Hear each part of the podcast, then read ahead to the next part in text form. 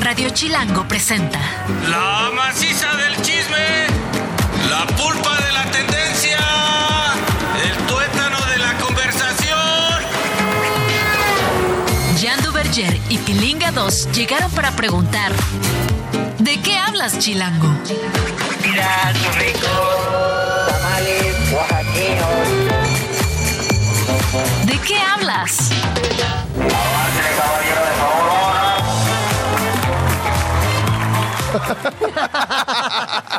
Otra vez. Otra vez, madre, me agarraron. Señoras y señores, ¿cómo están? Bienvenidos a De qué hablas. Muchas gracias por estar con nosotros. Ya literal en las vísperas de Navidad. Sí, Mire, ya huele a yo sé que la víspera de Navidad es justamente el mero 24, previo a la noche buena. Este, sin embargo, sin embargo, pues para nosotros es el último programa previo a Navidad. Sí. El siguiente programa será en Navidad, que les tenemos programa fresquecito, nuevecito y toda la cosa en Navidad. Puro filete de pavo de Navidad para el lunes. Puro pero... recalentado, pero del chipocles. Exacto, y O sea, sí. no las sobras, sino algo que les tenemos preparado chingón para ustedes. Exactamente. Hoy sí, ya el último día oficial para mucha gente que está trabajando como de por fin me voy de vacaciones. Ya vi como cinco historias en Instagram de por fin último día, me voy de vacaciones, nos vemos el 2024. A ver, aquí seguiremos trabajando, pero hoy es un viernes más, un viernes que trae todo lo de siempre, especialistas, rap de la semana y sobre todo, y obviamente, chismecito. Toda historia tiene dos versiones tres, contando la nuestra. Hoy hay chismecito. ¿De qué hablas, Chilango? Primer chismecito. Bueno, al que le adelantaron un regalito de Santa Claus, nada agradable, fue a Vin Diesel. Usted dirá, ¿por qué? Pues fíjate que Vin Diesel enfrenta demanda por presunta agresión sexual contra su ex asistente durante el rodaje de Rápidos y Furiosos 5. O sea, o sea, se esto en 2010. Ya van en la 10 de Rápido y Furioso. ¿Fue la güey. 5? Es, es la de Brasil. Es la de Brasil, ¿no? Es la de Brasil. Que todo ocurre en Brasil, que está muy padre. Oye, hace 13 años, güey. O sea, esta chava Sí, se, ya. se tardó.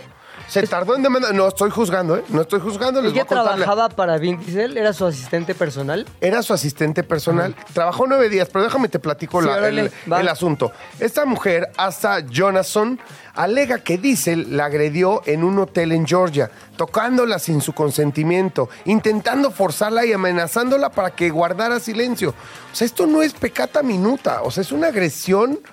O sea, sexual, Sí. violenta. Un delito. O sea, un delito como tal. Lo que está mal, creo yo, es que se haya tardado 13 años en decirlo. Ahora bien, es Vin Diesel con todo lo que esto implica y seguramente se pudo haber sentido atemorizado en su momento. Exacto, no sabemos todo lo que implica ese Claro. silencio de tantos años y por qué las condiciones son ahorita las ideales para decirlo y no lo fueron hace 13 años. Eh, exacto, eso es lo que estamos poniendo en la mesa. Evidentemente, eh, el juzgarlo lo tendrá que hacer un juez y en una corte, por supuesto, en los Estados Unidos. Pero detalles gráficos describen cómo supuestamente Diesel se habría masturbado frente a ella. Jonathan también menciona que horas después del incidente fue despedida por Samantha Vincent, hermana de Diesel y presidenta de la productora. La demanda incluye acusaciones de agresión sexual, discriminación, represalias laborales y despido injustificado.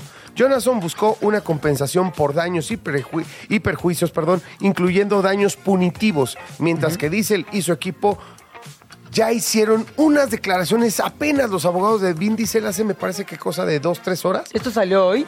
Eh, salió ayer, Ajá. ayer por la tarde, pero hoy ya los abogados dieron una declaración en la que Vin Diesel está completamente, se declara extrañado por la demanda, que es la primera vez en su, su vida que escucha esto, en 13 años eh, de haber terminado la relación laboral con esta chica, con hasta Jonathan. eh, además, que dice que trabajó nueve días. Trabajó nueve días para O sea, Vin nada. Diesel y que en este tiempo hay pruebas fehacientes de que miente, de que el comportamiento fue completamente otro, tanto de Vin Diesel como de ella. O sea, que es completamente falso lo que. y, y que lo van a demostrar.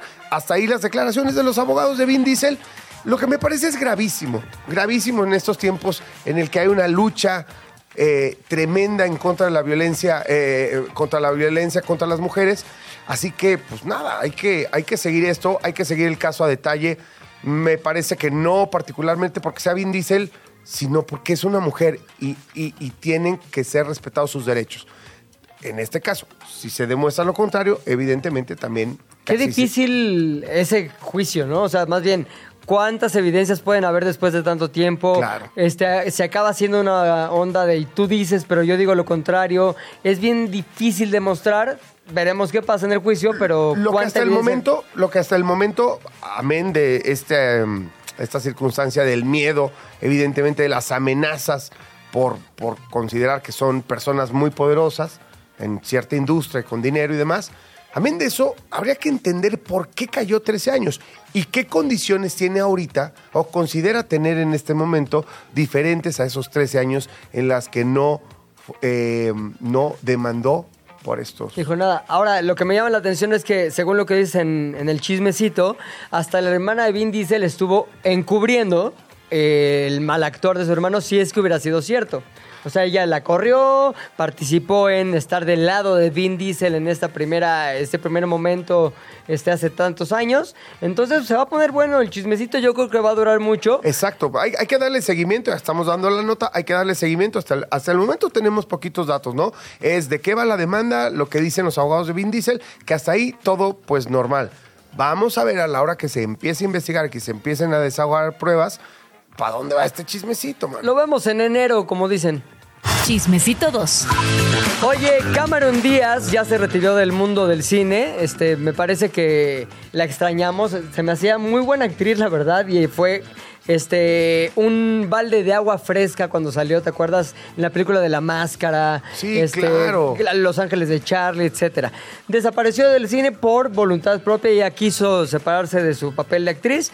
Y ahorita salió en un podcast hace no mucho que se llamaba Lipstick in the Rim, en el que confesó, más que confesó, dio un consejo. Quieren que su matrimonio o su relación de pareja dure, duerman separados. No importa si es en camas separadas, si es en habitaciones separadas, aún mejor, pero aunque haya convivencia en el día, en la noche cada quien tenga su espacio. Esto se le llama el divorcio del sueño. No es divorciarte, no es dejarte, es simplemente que cada quien duerma en su espacio. Aclaró eh, Cameron Díaz que cada pareja es única y lo que funciona para una puede no estar funcionando o no funcionar para otra, pero la comunicación y la comprensión y sobre todo el ponerse de acuerdo de que esto es lo mejor para la pareja es este, esencial. Me parece que no está mal, ¿eh? ¿Tú qué crees al respecto? Mira, en mi caso, la verdad es muy difícil porque acá en México somos hasta cierto punto de relaciones muy tradicionales, por lo menos en los estándares de convivencia, espacios y demás. Pero te voy a dar mi experiencia, yo que ya estoy separado. Si había algo de conflicto en términos de cotidianidad en mi matrimonio, era justamente eso. Yo soy un tipo que duerme poco y duerme tarde. Eh, y mi ex, o ya no sé. Exacto, la, mi- la madre de tus la hijos. madre de mis hijos. mi adoración. El amor de mi vida. Ay, ven a ver la música. pues sí, la Qué quiero. navideña era el Rodolfo el Reno, ¿no? Hagan lo que quieran, yo la quiero. Muy bien. Bueno, en ¿Cuál fin. era el conflicto con ella? Porque nada, aquí ella duerme temprano, padece de migrañas. Verdaderamente es un tema de, de condición, incluso de salud. Necesita dormirse temprano, también se levanta muy temprano, hace yoga y demás de manera profesional, es maestra de yoga y demás. Esto, y, y pues nada, pues sí acaba por ser un conflicto. ¿Por qué no plantearse el decir cada quien en su espacio? A mí me llamó mucho la atención la historia de Pompín Iglesias. ¿Te acuerdas de Pompín Iglesias? Aunque sea qué bonita familia. Qué bonita familia, qué bonita familia, él tuvo qué bonita una familia. relación larguísima con una actriz de comedia también, La Taravilla. Sí. Y vivían separados, cada quien en su casa. Entonces, fueron novios así décadas. ¿Cuál era el secreto, según ellos, de su felicidad y su longevidad de pareja? El vivir separados. Te ves al otro día amable, este, no tienes que convivir todo el tiempo, hasta cuando quieres estar solo no hay necesidad de convivir. Así que ellos lo lograron. No sé si sea una tendencia a la cual deberíamos de prestarle atención, porque a lo mejor el futuro de las parejas está en cada quien su espacio y nos vemos para lo bonito. O bueno, para lo divertido. Exacto. O bueno, para lo cachondón. O sí, bueno, para- mira, el, el tema yo creo que va de la mano, supongo todos están pensando en el tema de la lealtad, la fidelidad, o sea, de poner muchas reglas. Una Ajá. cosa es dormir en habitaciones distintas y otra vez es China libre, dirían nuestras abuelas. Claro, claro. Es China libre, carnal, o sea, ok, dejas a tu, a tu esposa en su casa o- y, y luego tú te vas a echar drinks y con, y- y con otras personitas, pues no. No, no, no. O sea, eso, eso ya es propio de otro tema como el que tocamos ayer, ¿no? De- Claro, del poliamor. del poliamor. Una cosa es dormir en, en- en lugares separados y otra cosa es el poliamor. Nada más Y Cameron tenerlo Díaz claro. justo lo dijo así en el podcast en el que estuvo. Dijo, hay beneficios así totales de dormir separados. Mejora el sueño al evitar molestias como ronquidos, las Eh, interrupciones. El calor, no te cajetea que te abracen y que luego te dé calor y No, aparte a tengo sudar. tres gatos, imagínate, se suben ahí y en un momento tengo un gato entre las piernas, otro en el cuello, uno encima de mi pecho y luego aparte de dormir con alguien, no, pues a lo mejor Cameron Díaz tiene razón. O no, no sé, estoy loco. Chismecito número 3. Miren, este chismecito es de. "Ah, ah", obvio, obvio. Luis Suárez, el jugador uruguayo que jugó en el Barcelona, que ¿Es el que jugó en mordía? Holanda, el que mordía. Ya. El dientón que tiraba mordidas, El güey. que mordía. O sea, que lo ma- o sea, no le mandaron a una clínica de, de- de psiquiatría de milagro, güey. O sea, o sea no, no, no golpeaba, no pegaba, no pellizcaba, no agarraba huevo. Porque hay futbolistas que, hacen, que lo hacen, güey. O que pasan tarjeta también Sí, muchos, que pasan ¿no? tarjeta exactamente ahí por la ranura del cajero. Sí. Sí, güey. Bueno, este mordía. Estaba en la etapa oral todavía el señor. Exactamente. Y Tiene unos dientotes, sí. Sí. sí lastimó a varios futbolistas. Pero bueno, este Luis Suárez, compadrísimo de Messi, que se avientan unos asados divinos y todo. ¿Qué crees? Se une al Inter de Miami. Ay, no sabíamos. No sabía, nadie se Vaya lo imaginaba. sorpresa. Vaya sorpresa, nadie se imaginaba que podía acabar en el Inter de Miami. Bueno, ahí está. Va a ser el delantero del Inter de Miami, firmado por un año con opción a otro. Buscará, eh, buscará junto a Leonel Messi revertir eh, el- la situación del Inter de Miami, que si bien hubo mucha algarabía con la llegada de Messi, es uno de los peores, o ha sido uno de los peores equipos de la MLS. Ah, ¿en serio? No estuvo ni cerca de ganar el título. Ganó el torneo este que se inventaron con la Liga MX, que Sí. muy atípico, ¿no? Ajá. Porque fueron todos los equipos mexicanos a jugar allá. La verdad, la etapa de grupos era muy bizarra. A mí me pareció el formato un tanto bizarro, a mí en lo particular, con mucha desventaja hacia los clubes mexicanos. Y obviamente llegó con una algarabía de, Claro. con Messi, vino Jordi Alba, este Busquets también. Entonces sí, se reforzó fuerte, pero me parece que lo de Luis Suárez le puede venir bien, aunque eh, ya está entrado en años, 36 años. Sí, ya.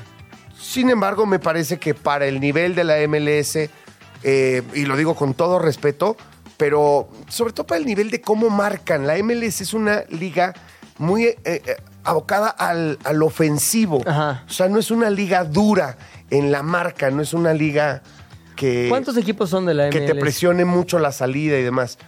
¿Cuántos equipos son? Ayúdame, Paul, querido, pero muchos. Sí, Deben son ser muchos. como 30.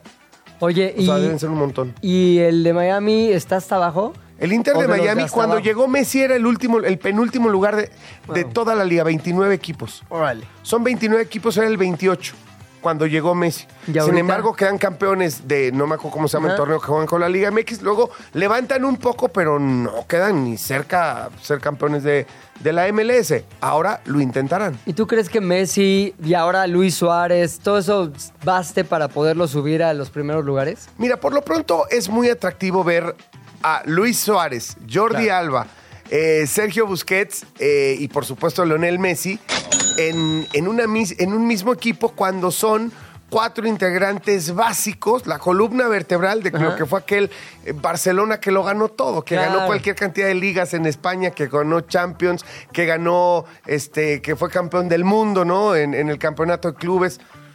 Es un, Boletos, boletos van a vender, eso sí. que te quede boletos, claro. sí. Ya dimos la nota aquí hace algunas semanas de lo que van a costar ahora los boletos, las suscripciones y todo, a partir, evidentemente, de, de todo lo que levanta Leonel Messi. Claro. O sea, le, le levantó la liga en términos de consumo. Show va a haber. Show habrá. Cuarto chismecito. Oye, no sé a ti, a mí me encantan las películas de hackers, de esos cuates que tienen como un, un poder este, durísimo para meterse a lo que sea desde una computadora así personal. Casi, casi, préstame tu phone, ya se metieron al FBI. Sí, y, y lo peor del caso es que yo pienso que eso solo pasa en las películas, pero no. No, no pasa en las películas nada más, pasa también en la vida real. Por ejemplo, Arion Kurtag, que es un hacker de 18 años y miembro clave de Lapsus, que es un grupo de hackers también, fue condenado esta semana a cadena perpetua en un hospital psiquiátrico. Ah, O sea, ve qué rápido escaló la onda. Hacker, 18 años, cadena perpetua, este, hospital psiquiátrico, ¿por qué? Porque filtró el GTA, ubicas este juego del Grand Theft Auto, Ajá. el número 6, este, lo filtró, así nada más. Actuó junto a otro joven de 17 años, menor de edad, imagínate. En ataques a grandes corporaciones, causó pérdidas cercanas a los 10 millones de dólares. ¿Qué hizo? ¿Qué pasó? Vamos a septiembre del 2022. Ellos lograron acceder a 90 videos de GTA 6 Y chantajearon a Rockstar Games, que es la empresa que hace el GTA, y generaron así pérdidas millonarias. O sea, con su hackeo le bajaron un varo. Ahora, los delitos no, no creas que son los únicos delitos que tiene y que lo- por eso lo llevaron a cadena perpetua, sino que además incluyen la piratería de empresas de telecomunicaciones y robó criptomonedas. ¿Cuántas? Ándale, eso ¿Cuántas está crees? ¿Cuánto crees que valen las criptomonedas que robó? No sé. 100 mil millones de dólares. ¿Qué? O sea, 100 mil millones de dólares. 100 billion dólares en gringo. O sea, es una cantidad así loquísima. Y ellos, ¿cómo lo hicieron? Pues hackeando. No chambearon, no hicieron nada, nada más que se metieron a sus compus, hicieron lo que saben hacer ellos, su magia, y lo lograron. Atacaron a Nvidia, que es esta empresa de tecnología. Aquí tuvimos al director. Aquí lo tuvimos cuando no vine. Y toda la onda, el director de marketing. Pues debes saber muy bien esta historia porque atacaron a Nvidia, filtraron datos confidenciales y engañaron a directivos para obtener acceso a la información. Cosa importante también, ya que agarraron este cuate. Dijeron, ya este es el hacker, tiene mucha habilidad, vamos a analizar cómo está su mente. ¿Cómo Ok. está psiquiátricamente? Bueno, los informes psiquiátricos dijeron o indicaron que el hacker no mostró arrepentimiento. ¿Tú hackeaste? Sí, hackeé. Este, ¿Te robaste esto? Sí, me lo robé, me vale. Y expresó este cuate, este hacker, su intención de volver al ciberdelito. O sea, ¿lo volveré a hacer? Sí, Sí. me encantaría, quiero hacerlo otra vez. Entonces dijeron, a ver, este cuate, la verdad, lo dijo el juez, creo que no puede estar fuera porque aparte de que no se arrepiente, ya lo dijo de manera manifiesta, lo voy a volver a hacer. Así que lo impusieron la cadena perpetua, pero no en la cárcel, en un hospital psiquiátrico porque evidentemente su este, propensión al delito tiene que ver más con un problema psiquiátrico que con una, un gusto nada más por delinquir. Arión Kurtag, te repito su nombre por si luego quieres más- más de él, tiene diagnosticado trastorno del espectro autista y no quiere, ni busca, ni tiene la intención de rehabilitarse. Pero, pero también ahí hay una contradicción, ¿no les parece? Digo, yo, yo solamente me pregunto, si él tiene un diagnóstico de estar en espectro autista, pues ¿cómo esperes que tome una, haga una buena disertación? O sea, ent- entendiendo lo que es el autismo, por supuesto, pero en términos emocionales, de si quiere o no o sea, tener una rehabilitación. A mí de repente me parece que cuando atacas los intereses de los ricos, muy ricos, Ajá. ¿me entiendes? De los que suelen ser los malos, muy malos, hay sí todo el peso de la ley. Claro. ¿Me entiendes? Cuando hay otros delitos peores, hay muchos problemas con, con las drogas, el narcotráfico, no solo aquí, también en Estados Unidos y en muchos otros países, ¿no? El tráfico de armas, el problema de las armas, el problema que tenemos aquí en México es porque, porque trabajan impunemente a sus anchas los, este, los fabricantes de armas en los Estados Unidos, particularmente. Ay, pero este chavo, Se robó que el primero que nada tiene una mente brillante. Una mente absolutamente brillante, eso no lo puede negar nadie. Dos, tiene eh, eh, eh, espectro autista. También está diagnosticado por la ciencia. Oye, ¿por qué cadena perpetua? ¿Y por qué no un psiquiátrico? ¿Por qué no mejor rehabilitación? Es un tipo que además bien rehabilitado, seguramente podría, o sea, ser alguien que aporte a la sociedad.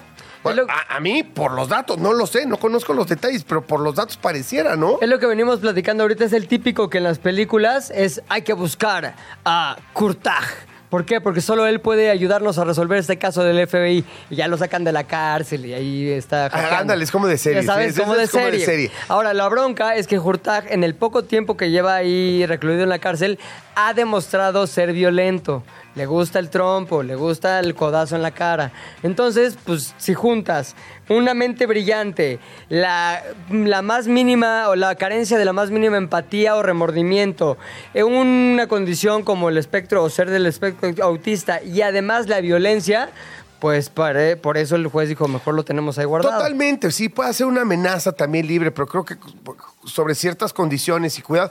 Insisto, a mí lo que me da un poco de coraje es que, uy, no ataques a los ricos, muy ricos, porque entonces, puta, sí, todo el peso de la ley. Vámonos sobre la banda, porque no, no, no, no, no pueden amenazar los intereses de, de esta gente tan rica y poderosa y maravillosa. Exacto. Chale. Pues ya, pobre Kurtag, o no pobre, pero pues ahí está eh, de cadena perpetua en recluido. Y nosotros ya en la posibilidad de jugar el GTA 6. Sex, no, Six. Y el chismecito final. Oye, a ver, te voy a, te voy a platicar esto y ahorita platicamos del tema. Perdón si me río, pero este sí está como intento de homicidio contra Charlie Sheen por su vecina, No. quien ya fue detenida, por cierto. La mujer entró a su casa de Los Ángeles tras una disputa previa y lo agredió, intentando estrangularlo. Óigame, mi horcó. Mi horcó. Aquí te voy a ir poniendo A escenarios. Sí. O sea, que se me hacen lógicos, tal vez estoy equivocado. Charlie Sheen, por más que droguitas, enfermito y vida perdida y lo que quieras, Ajá. tiene su varito. Sí. Mucho varo. ¿no? no vive en un barrio culé, No, no creo. la vive en neta. buen barrio. Seguramente que su Malibu, que su onda es... La vecina debe ser pudiente también. También. ¿Qué tiene que haberle hecho a la vecina? Para que lo quiera matar, pero aparte con tan poca gracia. Sí. Estrangulándolo. O sea, Es que eso, eso te habla del momento de ira. Como del ya no- momento de no ira. puedo más, no te voy a ahorcar. Te voy a ahorcar. Justo como lo dijiste con el personaje de Eugenio Derbez, era un nivel de me llevas a, a tanta desesperación que no me queda más, que ahorcarte. Es lo que le pasó a esta pobre vecina, o bueno, a esta vecina. Qué brillantes de. Eugenio en la ejecución, en las ideas y por supuesto a todo su equipo y a todo el Ajá. equipo de escritores que siempre ha tenido, ¿no? es maravilloso. Porque no, desde que leí la nota no puedo dejar de pensar ¿Me en? Eugenio Derbez. Mi orco, óigame, mi orco. Porque ese es Charlie Sheen. Un güey que ha dese- desesperado a propios y extraños. Ahora, dice que es por una, una discusión doméstica, ¿no? Nadie sabe ¿Qué puede todavía. ser? No me sé. tiraste la basura, tu perro se comió no, mis flores. No, o sea. no, no. Charlie Sheen. O sea, él ha contado lo que ha hecho. Pues o sí. sea, en la vida y cómo se comporta. Y siendo tu vecino, o sea, su vecino, de veras que te las has de haber visto muy complicadas. Bueno, Sheen logró liberarse y llamó a la policía. La vecina fue arrestada por agresión y robo. No se reveló la razón de la disputa, porque Shin había tenido conflictos ya desde antes con esta mujer. Este incidente ocurre días después de que Shin anunciara seis años de sobriedad, priorizando a sus hijos. El actor informó a las autoridades que sospecha que la misma vecina roció algún tipo de líquido pegajoso en su automóvil recientemente. O sea, esta pobre...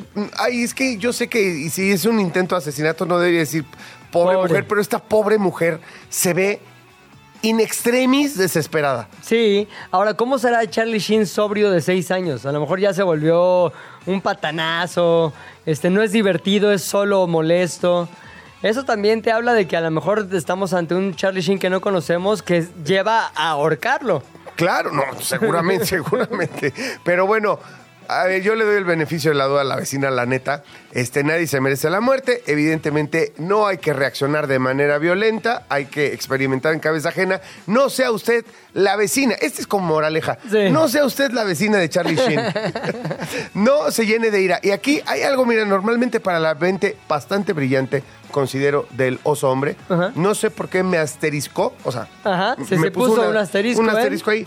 Recordar que hace unos días Keanu Reeves también fue víctima de robo en su casa en Los Ángeles. Sí. No, no, o ¿Te sea, que lo dijimos aquí en Chismecito? Se metieron a su casa, el pobre Keanu que es a todo dar. Supongo ahí sí hubo más malicia, no tiene nada que ver con lo de Charlie Sheen. Lo de Charlie Sheen es una novela a la que hay que darle seguimiento, Sí. porque estoy seguro que nos va a dar mucho de qué hablar, mucho.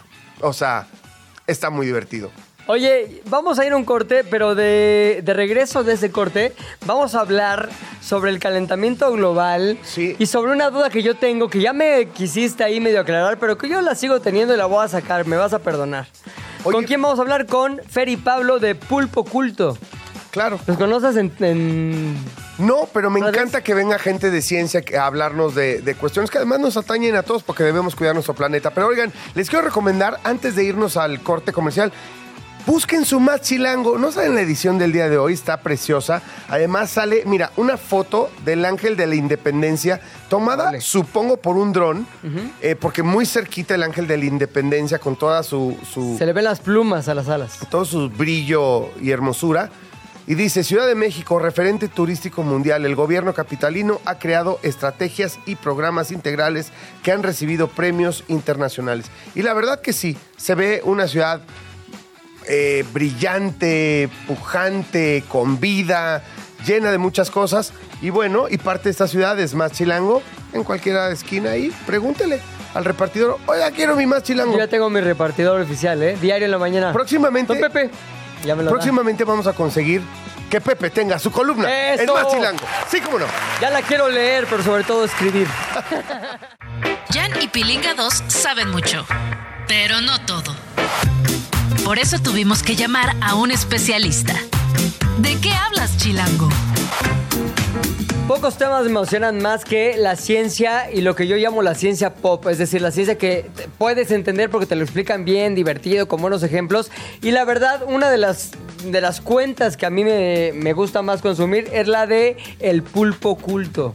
Aquí tenemos a Fer y a Pablo del Pulpo Culto, Pulpo, Pulpo Culto.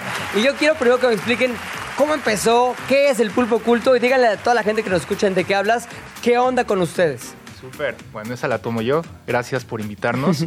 Eh, bueno, yo soy Pablo y soy el fundador de Pulpo Culto. Empezó hace aproximadamente tres años con la idea de explicar qué pasaba en el mundo, ¿no? Así literal. Me gustó ahorita el concepto de ciencia pop, está buenísimo. Y eh, nos fuimos sobre todo por contenidos que eran como por qué el cielo es azul, este, qué, qué tiene el queso amarillo, etc. Ese tipo de Ah. cuestiones, ¿no?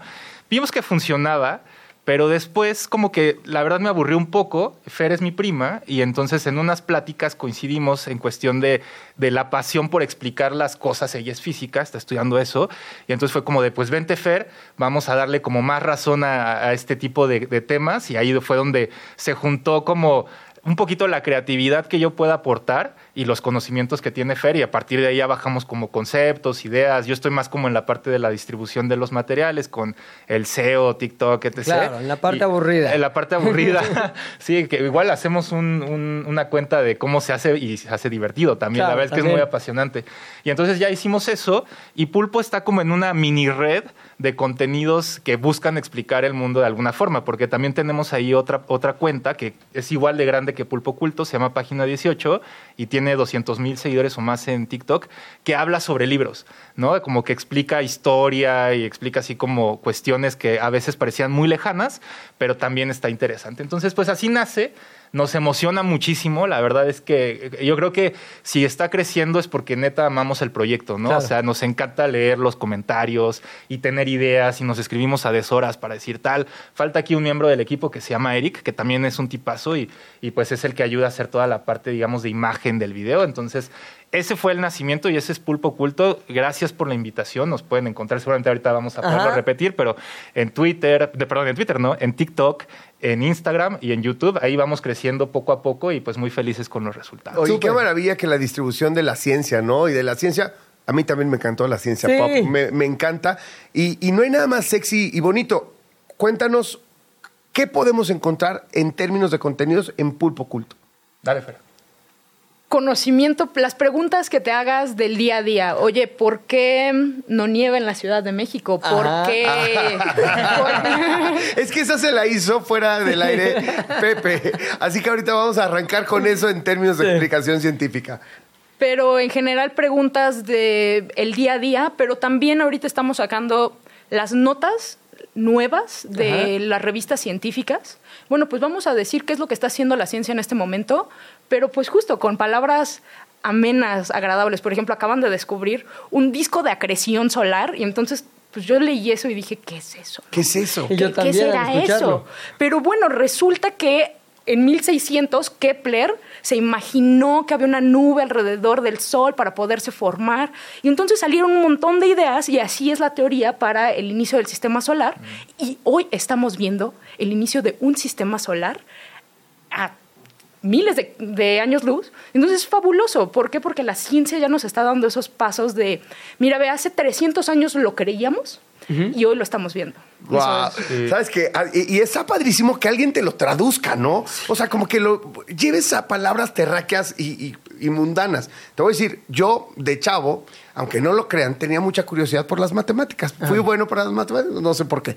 Y porque nunca fui muy estudioso. Sin embargo, pues nada, en algún momento leí sobre el teorema de Fermat. Ah, pues el teorema de Fermat, lo leí un poco, traté de más o menos entenderlo. Y muchos años pasaron y de repente vi en una revista científica en internet que decían, se resuelve el teorema de Fermat. Y yo dije, ¡ah, leca! ¡Por fin! ¿No? Me pongo a leer. No entendí nada. Ya. Nada. Hasta que tengo un, muy, un amigo, un conocido, primo, en realidad, de, la familia, explicó? que es matemático. Y entonces le dije, a ver, güey, explícame, hijo. Es que no se resolvió como tal, sino se resolvió una parte del teorema por el tema de las curvas, bla, bla, bla. Ajá. Y me dijo, pero te lo voy a explicar de manera terráquea. Y fue profundamente divertido. Entonces hacen un gran trabajo al llevar la ciencia a palabras que todos podamos entender. Sí, es la intención, es la intención y, y- la verdad lo que vemos también es como esta, eh, estas ganas de los usuarios de conocer y entramos a TikTok y de repente es como también romper un poco con la tendencia, ¿no? No somos de la idea de que, de que TikTok es solo para gente que baila porque no, pero sí, vemos Es cómo- que no lo es, No lo de es, claro que no lo es. Hace mucho que no lo es. Hace mucho que no lo es. Ya se rompió ese estigma, ¿no? Y entonces de repente entrar con este tipo de contenidos donde la gente además te deja cada vez más preguntas, ¿no? Claro. Es es súper, súper este, eh, emocionante. Algo que, que tiene Fer y que hemos platicado mucho es siempre piensa en el usuario. ¿No? O sea, eso es lo que tenemos como en mente. No es como de, no es un video para Fer o un video para mí, aunque yo no, yo no soy científico, pero es como, piensa en cómo lo entendería tu tía, tu abuelita, el la escuela, etcétera. Y creo que ese ha sido el éxito de, de Pulpo y es lo que nos hace estar felices. Y nosotros súper este, contentos de, de hablar y hablar de, de esta parte. Yo les quiero hacer una pregunta que viene de esa, de esa manera en que pensamos todos aquellos que no estamos muy relacionados con la ciencia.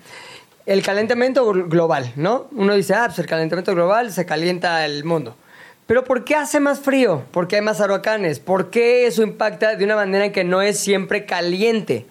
¿Y por qué podría generar nevadas donde antes no las había? ¿Me pueden explicar eso? Porque esa es una duda que no supe yo contestar cuando alguien me preguntó. Sé que tú sí, porque tienes primos aviondos y aparte tú lo eres también.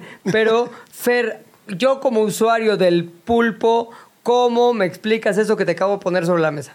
Ok, primero que nada, eh, el cambio global en la Tierra es normal a lo largo de millones de años. La Tierra está diseñada para ir cambiando de temperatura una vez más a lo largo de millones de años. Nosotros llevamos apenas 2000 años. Exacto. Entonces, De hecho, la Tierra tiene un proceso que se limpia, limpia solito, incluso, incluso a las especies dominantes. En algún momento, ¡fuam! ¡Bye! Sí, es, es maravilloso y de hecho Los hay teorías raras en las que hubo una civilización inteligente en medio de los dinosaurios, pero solo vivieron 10.000 años y pues no hay registro geológico Sí. de épocas tan poquito, o sea, de tan pequeño Pequeñas. tiempo, justo. Necesitamos millones de años. Resulta que actualmente estamos haciendo una sopa bien extraña con las quemas de combustibles fósiles. Literalmente es una sopa constante en la atmósfera y la atmósfera, el aire que tú y yo estamos respirando, eventualmente va a llegar a Noruega y después se puede ir a Japón. Es decir, va a llevar información, va a ir viajando con todo esto que yo le estoy dando. Entonces, ¿por qué podría nevar si es que estamos en pleno cambio climático? Porque estoy ahorita yo con un chamarrón, ¿no? Sí. Si, si estamos en cambio climático, Fernando. Resulta que nosotros vivimos en una especie de, de piso extraño, no sé cómo, Ajá. cómo darle. Y eso nos va a decir cómo van a funcionar las cosas, qué es lo que nos va a llegar, qué es lo, qué es lo que se va a alejar de nosotros. Y cuando la Tierra gira, porque la Tierra tiene que girar, la Tierra sí gira, Claro. también se va acostando Ajá. cuando se ahorita está el hemisferio sur en este en verano entonces Ajá. nosotros estamos en verano entonces como que nos lanza las colas Sí. de lo que no les agrada. Literalmente nos están enviando la humedad. Además acaba de entrar el fenómeno del niño entró en el verano de este año. Entonces hizo un despapalle nos trajo demasiado vapor pero el vapor se quedó concentrado. Entonces están llegando corrientes de vapor. Porque por el fenómeno del niño. Ahí está, exacto. pero por, por la época en la que estamos, tienen que empezar a bajar las, los vórtices polares y las masas polares, y entonces se juntan. Lo que lleva es al extremo todos los climas, no solamente el calor, porque cuando decimos calentamiento global pareciera que todo es en calor, pero ese calor, ese calor con el que nosotros aceleramos evidentemente eh, co- con el consumo de combustibles fósiles, ese calor hace que se extremen todos los climas, que haya más humedad allá arriba y que a la hora de juntarse con los vientos polares, Se entonces se hace un extremo y entonces neva más. Es un poten- potencializador de, De todo, todo. lo extremo. Exacto. Ole. Justo, literalmente lo que estamos haciendo es hacer el calor mucho más extremo, los fríos mucho más extremos y que ahora van a empezar a desaparecer la primavera y el otoño y ya solo vamos a conocer verano, invierno y hacer esas transiciones de verano directo a invierno. ¿Y eso se sabe más o menos cuándo sucedería? Pues no en mucho, ¿eh? La verdad es que... Me ¿hace encanta el cuánto? otoño. No te preocupes, o sea, bueno, sí preocúpate, pero por las generaciones futuras, ¿no? La verdad, o sea, no va a pasar, creo yo, en, en- en Así 20 el- o 30 años, me parece que egoísta. es una cosa. Ah, bueno. no, no, por eso te estoy diciendo que nos preocupemos por Claro. las generaciones futuras. Oigan, ¿y, y qué tan preocupante les parece en, desde el punto de vista científico? Justo eso, a veces la falta de conciencia que tenemos todos sobre estos fenómenos, ¿no? Y estas confusiones que tenemos sobre las frases, calentamiento global, cambio climático, de repente, pues, y lo menciono porque me parece un tipo que influye profundamente en nuestras sociedades por, por nuestro ámbito geográfico, Donald Trump, ¿no? Llegando a decir, esto es una payasada de los socialistas y no sé qué, Ajá. o sea, no existe el cambio climático, el mundo está perfecto, todo funciona. ¿Qué, qué tan peligrosa es la ignorancia? peligrosísima. Es el mayor daño que puede pasarle a la- al planeta Tierra en general. Eh, cuando ignoramos, yo sé que ignorar lleva a un punto de felicidad a veces. Es a veces importante ignorar ciertos puntos para poder este, No darle vivir angustiado. Exacto. Me y- entero, ah. e irte también a fondo a otras cosas, porque si te pones a, a designorar como en general todo lo de alrededor, pues nunca vas a llegar a nada, ¿no? Porque cada piedrita tiene un mundo, ¿no? Este, pero en definitivamente sí, sí es muy peligroso. El cambio climático es real.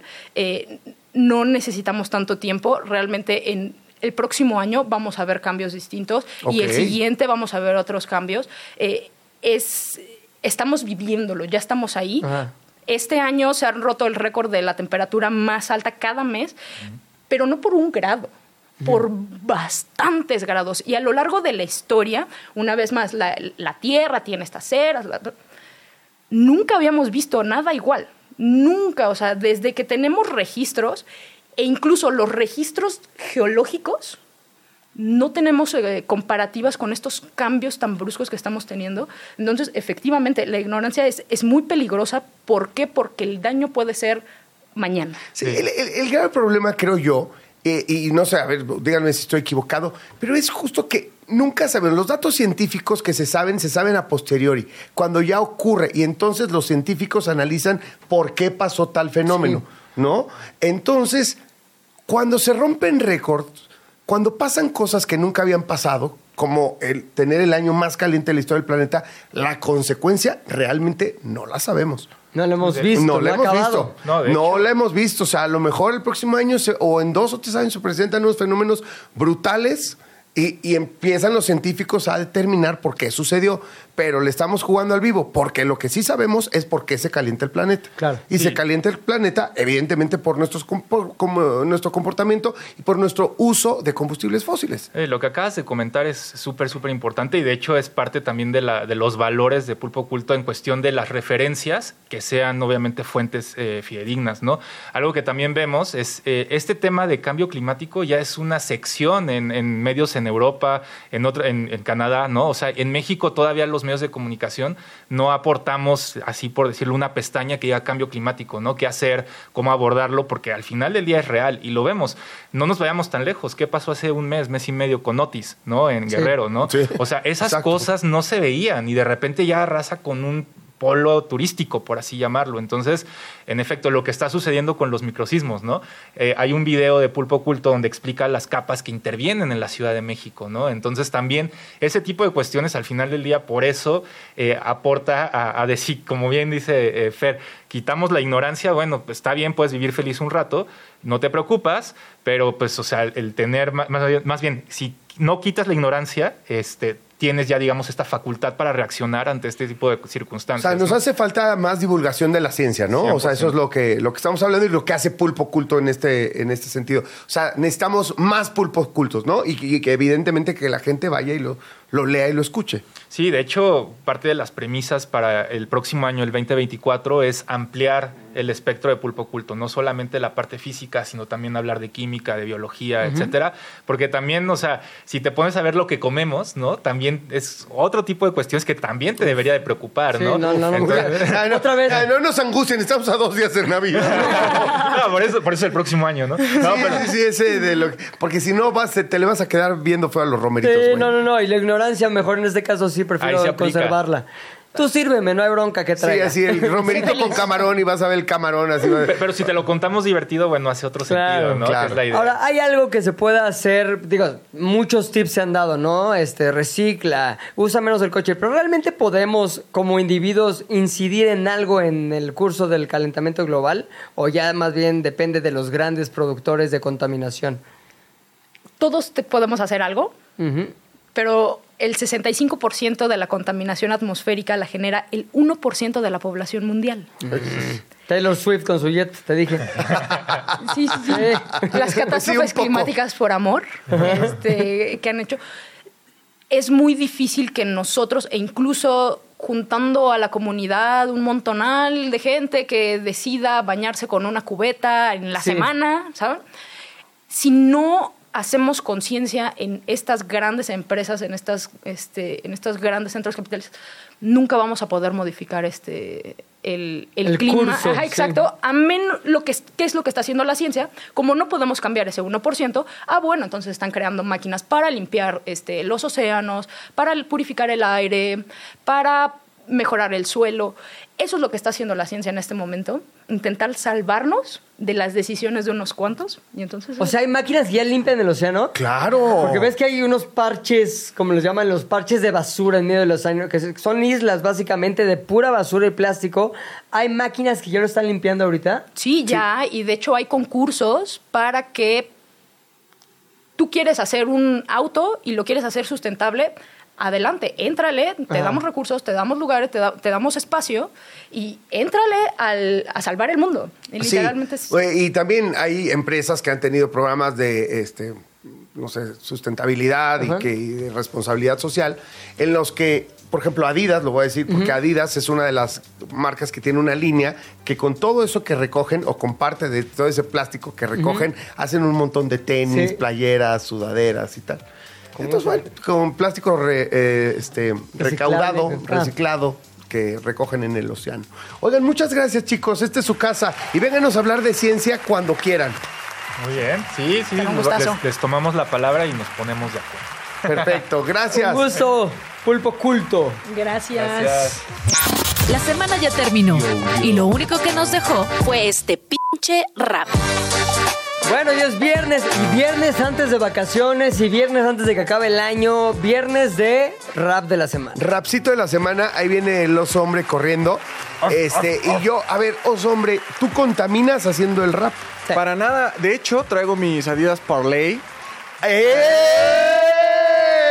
Esa es la línea, la línea por Este, El yo tengo. hombre aventándose su anuncio. Sí, sí, a ver, bueno, nos van a regañar, a ver si traes. a- Ay, ojalá que no. Este.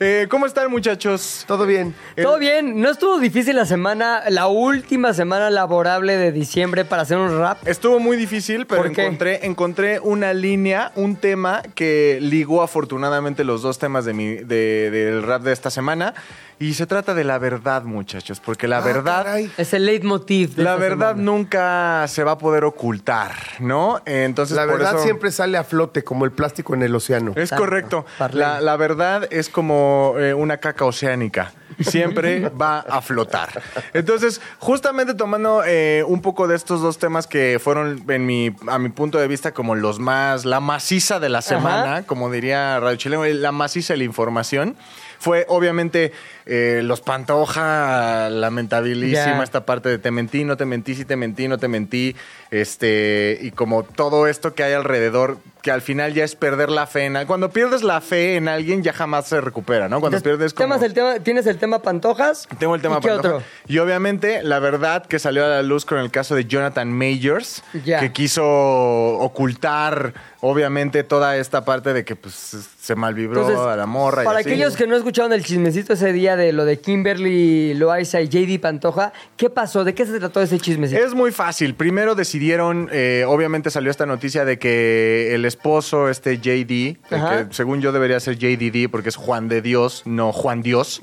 Pero bueno, J- JD Pantoja. Vaya reflexión que Sí, se ¿no? aventó entre. En, el- en la regadera. Es que cuando estás... JDD, güey. O sea, no Güey, JD. Cuando estás rimando te tienes que fijar en cada palabra Claro, o no claro. marcha, flaco. Entonces, eh, eh, que fue, le fue infiel a su esposa, ¿no? Sí. A Kim Loaiza. Entonces, Supuestamente. es lo que Supuestamente. Entonces hubo ahí un mes aproximadamente de maldito, seas, no, que yo todavía veo a mis hijos. Ahí toda Había una hasta novela. video, ¿no? Había video de que una morra ahí encuerado ese güey en la cama. Ya después Kim hace un video diciendo, oye, me retiro de YouTube, pero también tienen que saber que me siento mal de haber participado en toda... Ellos le llaman estrategia de marketing, yo le llamo mentira. Le dio frío. Es un eufemismo para mentira. Después sacó un video este JD Pantoja como en el making of de toda la infidelidad. No. Luego para tratar de como de salvar la reputación de Kim, porque al final es la que es la Sí. reputación madreada, ¿no? Sí. Este empezó a tuitear un buen de cosas de para que vean que fue mi para que vean que fue mi idea. Fui yo, fui Conversaciones con Kim donde ella dice, "No, pero no estoy segura." Órale, hazlo. Y así se aventó como una cadena de 30 tweets de, "Vean cómo yo la obligué", ¿sabes? O sea, rarísimo porque al final es como Ellos son los, intentar- los que más abrazan esta idea de no hay publicidad mala. O Claro. sea, es lo que sea sobre mi dignidad, sobre mi Recuerdo credibilidad, tú- legitimidad. Recuerdo que tú dijiste cuando dimos ese chismecito hace unos días que seguías creyendo que esta declaración de culpabilidad seguía siendo Claro, una estrategia sigue siendo una- claro, de si marketing. Y eso de que va a dejar YouTube también es una estrategia. Claro, ¿por qué? Porque el video donde está llorando diciendo me voy de YouTube está también monetizado. Y la parte donde él dice, no, fue mi estrategia, monetizado. O sea, todo lo hacen por negocio, que está bien, es un negocio claro. final. Pero no nos compremos la telenovela, nada más pensemos que todo es una ficción y si le queremos entrar con nuestra atención a eso, pues apoyémoslo y démosles dinero. Sobre todo, ¿sabes por qué? Porque creo que también cuando tienes un, cuando eres un nivel de artista ya así gigantesco, pues creo que tu arte habla por ti mismo, ¿no? Si tienes una buena rola, pues la mejor estrategia de marketing va a ser, pues comparte la rola y al final solita va a agarrar calle, ¿no? Obviamente sabemos que hay toda una industria detrás, pero mucho de eso habla como de la calidad de tu música. Es lo que yo respeto, por ejemplo, de que quién te gusta, dime, Taylor Swift o, o porque hasta el mismo peso pluma, ¿no? Que dices, es pegajoso, se escucha, a la gente le gusta. No tengo por qué andar andando ahí de peso pluma, Nicky Nicole desnudos en una azotea. O sea, Claro. no, o sea, prácticamente es como. Creo que eso habla un poco raro de la manera en la que las personas pues buscan hacer negocio, ¿no? Y segundo tema que incluiste en el rap, lo de Jonathan Mayer. Pero Jonathan Mayors, mira, hay algo que yo no entiendo. O sea, como cuando tienes. Pues eres bendecido en la vida con un gran trabajo, una gran situación, eres una estrella mundial. En algún punto decides, a muchos jugadores del NFL les pasa, ¿no? O sea, tengo, soy uno en un millón. ¿Qué voy a hacer? Ah, voy a llegar a mi casa a golpear a mi hija y a mi esposa. Y está Sí, raro, ¿no? Sí. Eh, digo, un día les explicaré una teoría que hay acerca de los jugadores, una teoría bastante comprobable que hay sobre los jugadores de NFL. Pero bueno, este sí, malo de Malolandia. Además sale de malo en las películas y es un culé. Sí, es un culé y entonces pues también la verdad salió a la luz, el rap sale a la luz, la Navidad sale a la luz.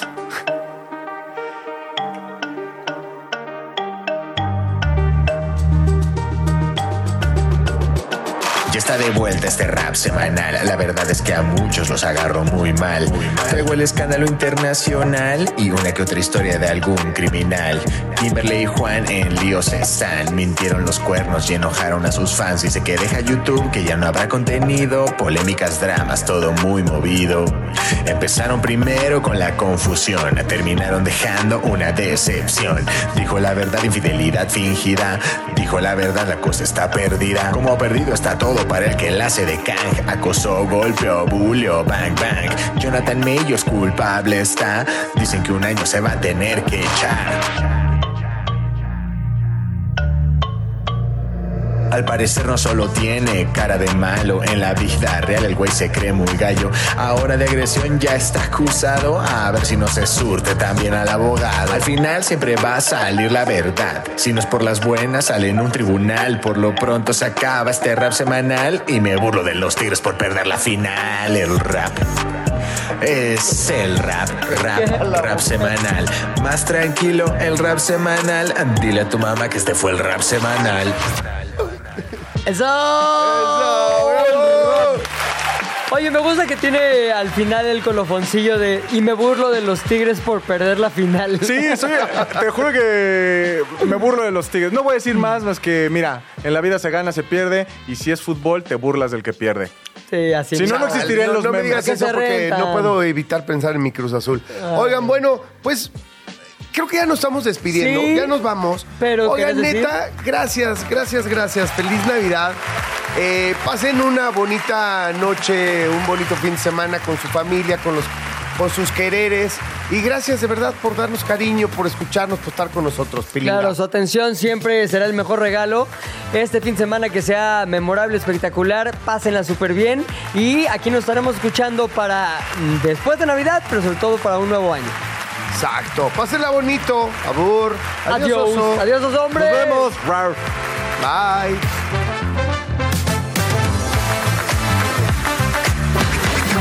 Se terminó la plática por hoy, pero nos escuchamos el lunes a la misma hora. ¿De qué hablas, Chilango? Radio Chilango, la radio que... Viene, viene, ¿eh?